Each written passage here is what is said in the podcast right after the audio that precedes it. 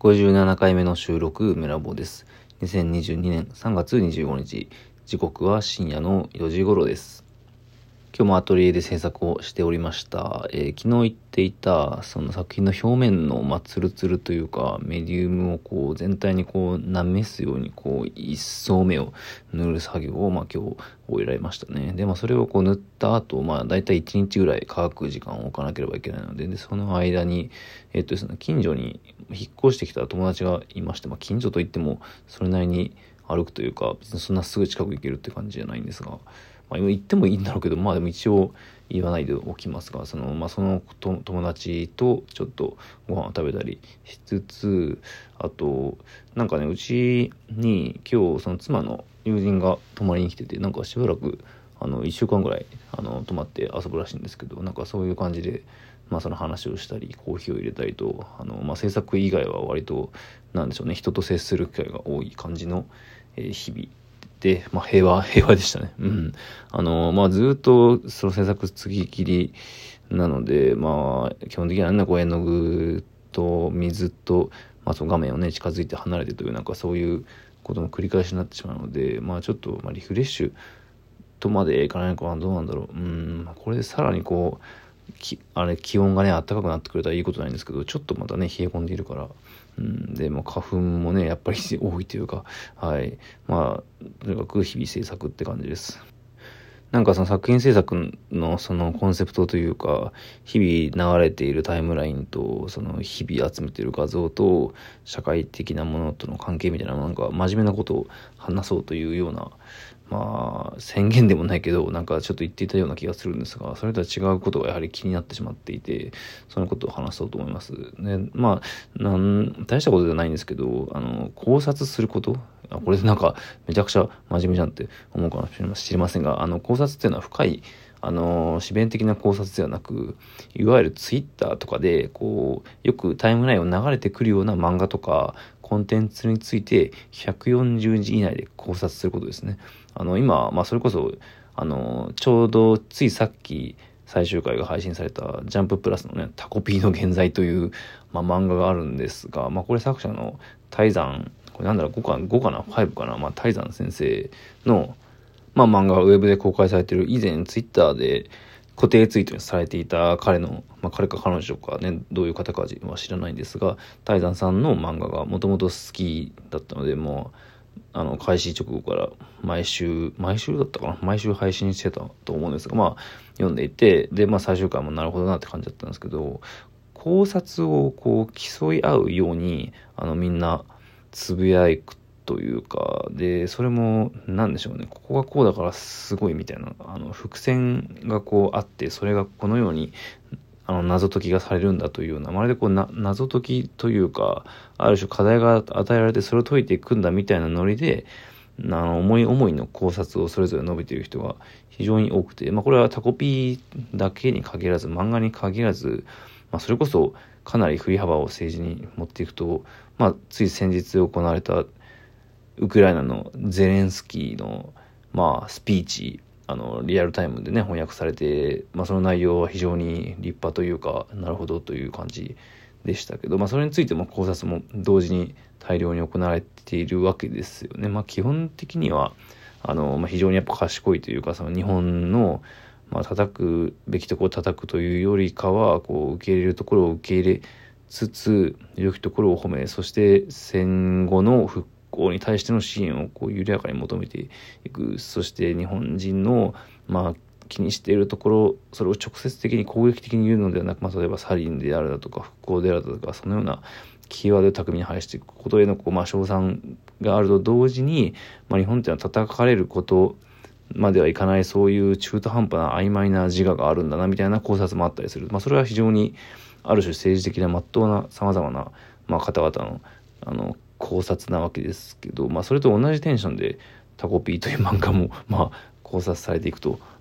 なんかそのみんなでどんどん考察していくそしていちいち感心していくみたいななんかそのテンションって何なんだろうなというのであのまあなんかというかどちらかというと違和感を持っているわけですよね。あのタコピーの現在自体僕はまあ非常に優れた漫画だと思っていてあの、まあ、特に、まあ、いわゆる毒親と言われるあのまあ、誰しもがね親からあのー、100点満点愛されて生まれ育てられるわけではなくまあ幸いというか非常に僕は幸福なことに両親には恵まれまあ愛されちゃんとこうそしてなんだろうなお互いなリスペクトというか、まあいわゆる一般的な愛を持って生まれたし僕もまあ親を愛してるというようなあの非常にまっとうな家だと思いますけど、まあ、ちょっと変わった人だと思いますが親、うん。まあ、しかしそういう愛し愛されて生まれた親子だけではないわけですね当然。でまあ毒親とまで言われてしまうような親っていうのは、まあ、本当にそれこそ虐待に近いようなあの子供に対してのそのひどい仕打ちで、まあ、それによってこう、まあ、子供が非常に辛い気持ちになってしまう。でそれこそそれぞれの子供側か親側かその生死に関わってしまうそのような事件になってしまうようなことを、まあ、日々全然起きているわけですよね。この非常に裕福な日本という国においても置かれ平和な日本においても。で、まあ、その問題を割と正面から扱っている漫画で、まあ、扱いすぎてちょっときついというかなんかそれ自体がこうなんでしょうね。あのひどい残酷なシーンをまるでこうポルノティックに扱うようなそれが消費されることに対する批判ともというのも、まあ、もちろんあるわけですけどまあでもそのような側面をめちゃくちゃちゃんと取り上げつつで、まあ、そのような親を持つ子どもたちがどのように生きていくのが正解なのか。ってことを、まあ、その SF 的な装置を絡めつつもまあなんかネタバレのようになってしまうような気もしますが最終的には結局、まあ、その傷の舐め合いとまではいかないけどやはりそのお互いにか軽口を軽口？あの軽い口を叩き合えるような関係性がまあ救いになるとでも言いますか、まあ、あの別に明確に答えやオチがあるような感じではなく、まあ、ある種日常を肯定するような、まあ、それも最悪ではない少し救いになるようなそのような終わり方だったと思うんですけどまあそれはなまあまあ僕としては良かったんじゃないかなと思ってるんですがまあそれに対してもいろいろこうねあの批判もあれば賛美もあるって感じなんですけど、まあ、その SNS とかで何か受けを狙ってバズを狙うような、まあ、いわゆる映えの装置と化してるような、まあ、ツイッターですがやはりこの作品やこの表現が発表されてそれに対して感想やこう考察をこう競い合うような、まあ、しかも週1ですからね。あのー、そのような波というか流れブームに対してはやっぱりもちろん、まあ、嫌悪感を抱く人もいるわけですよね。なんかみんなでそれを競い合ってみてななんか気持ち悪いみたいな。うん。まあでも、やはり表現っていうのはその時の一過性なものではなく、まあ、それこそ紙とかね、形として残って、10年後、20年後もまあ参照されて、まあ、考えられられるべきものだと思うので、あの、その時のノリや流れだけではもちろん判断できないものなんだけど、まあ、まりにもやっぱその時の瞬間最大風速でこう、考えられすぎというか、あの、それがしばらく時間を置いた時にどのように考えられるかという、まあ、いわゆる一般的なアートだとか作品だとか展示だとかそのようなものに対する批評の精神や対峙の仕方がまああまりにも何というか雑になってしまっているのではないのかなっていうのを、えー、タコピーの現在の受け取られ方や消費のされ方でまあちょっと思ったりもするわけですよね。でまあ自分も作品などをね作っている身ですからその作品をインターネットとかまあ今だったらやっぱツイッターとかですかね、ですかねそういうのを上げると、まあなんかそのような波に飲まれていってしまうというような、まあ、危惧というか不安はもちろんあるわけですよね。それでももちろん、あの、まあ、まあ、わざわざね、あ使っているわけですから、そこで展示の宣伝をしたり、作品のイメージを貼ったりもするわけですけど、やっぱその、どうしてもそう、そういった不安に対して防衛的にならざるを得ないんですよね。つまり、その波に、あの、あえて乗るわけではないんだよ、みたいな、こう、スタンスの画像の扱い方を頑張って、精一杯こう、してアップするというか、まあ、その抵抗がどれだけ意味があるのかよくわからんですけど、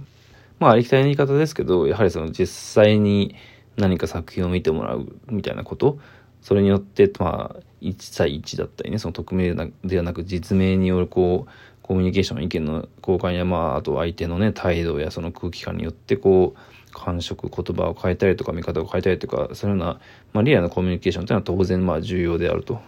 で、まあ、それに対して、まあ、どうしてもこう、映えやこう、流れて、流れに流れていってしまうような TDL タイムライン上の消費前提としたようなコミュニケーションというのに対して、まあ、そこで作品が扱われることに対して、まあ、どうしてもこう警戒してしまうというのが、まあ、最近の自分のスタンスというか、まあな、なんかよく考えてしまいがちなテーマの一つではあるんですよね。まあ、ただ、そのようなインターネットの前提をこう、もう当たり前としつつ、まあ、それこそ、まあ、わかんないですけど、実際どうかは、ゼレンスキーとかは、あの、まあ、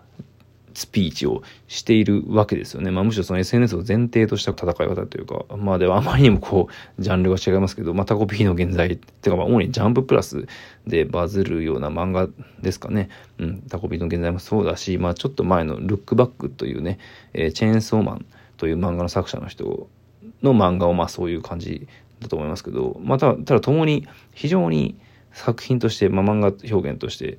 優れているという前提があって、そんな消費の、まあ、なんつうんだろうな、その考察を前提としたようなタイムラインの渦に、非常にこううまくサーフィンのように波に乗って、ちゃんとまあ売れているって、そういう共通点もあるものなんですよね。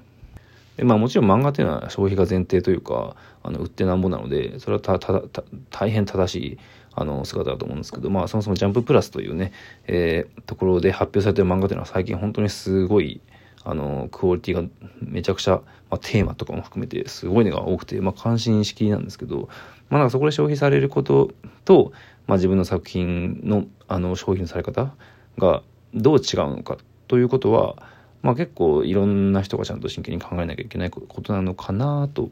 まあ真面目に思ったりもしています。